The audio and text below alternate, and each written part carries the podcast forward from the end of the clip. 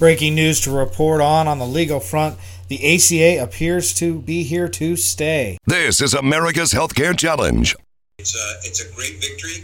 It's the law of the land. Let's put it that way. And we haven't been able to say that without some hesitation for a while, so now we can say it. An exclamation point at the end of that law of the land. Here is your host, Sean McGuire.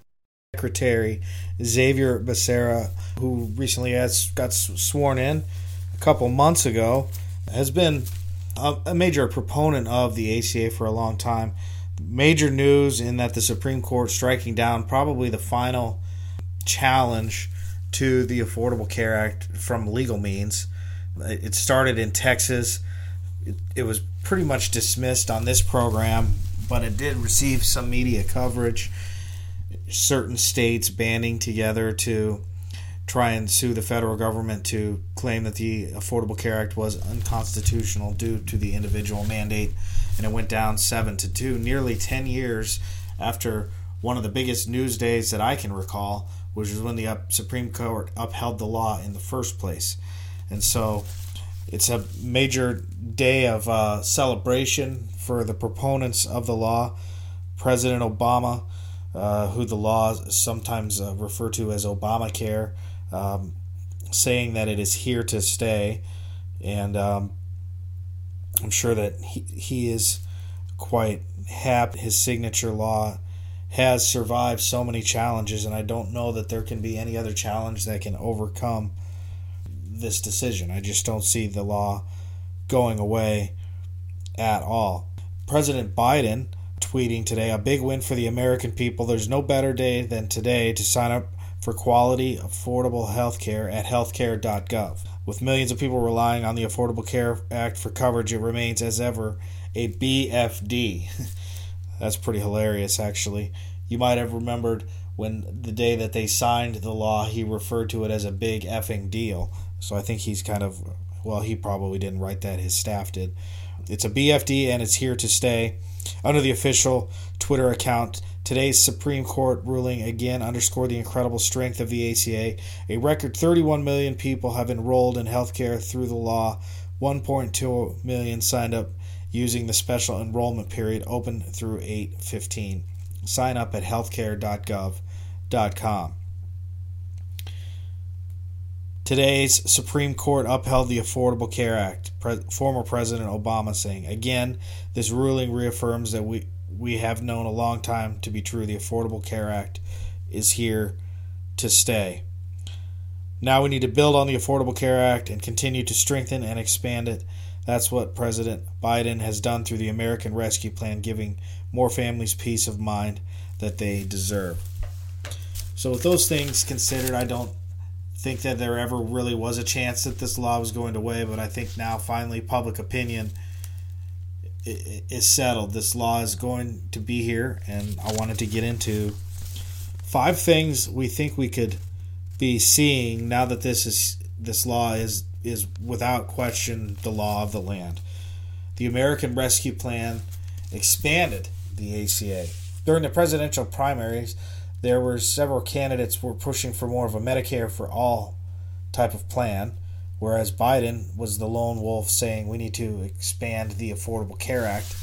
And they did it through a couple of things. First of all, through executive order, opening up special enrollment periods because of the COVID 19 pandemic. Usually, you can only get access to Affordable Care Act plans in the fall during the open enrollment period. They've expanded this, and what they also did is expanded eligibility for tax credits, allowing people that maybe were making a little bit more to overcome what's called the subsidy cliff, meaning if you make more than a certain amount, you uh, would, would get absolutely zero help in paying for premiums. They're trying to expand it in the way that to, to help people that are on that cusp. So I think we're going to continue to see expanding of the ACA made permanent. The American Rescue Plan doing these these changes for two years, I can bet you that they're going to try and enact those permanently. And there is legislation floating out there that is doing such that. Number two, I think we're going to need new taxes to uh, pay for all of this and, and, these new expansions. and you can expect those to be on uh, higher wage earners. Number three, continue to see out of pocket costs rise if you make above a certain amount. They're trying to help people not have to pay too much in deductibles and copays, but the insurance companies, they essentially in the law tied it to a certain amount. So insurance companies are essentially pushing the limit and is charging as much as they can to follow the guidelines within the law. And this has as as a result led to multiple years having medical bankruptcies being one of the medical costs actually being one of the leading causes of bankruptcy.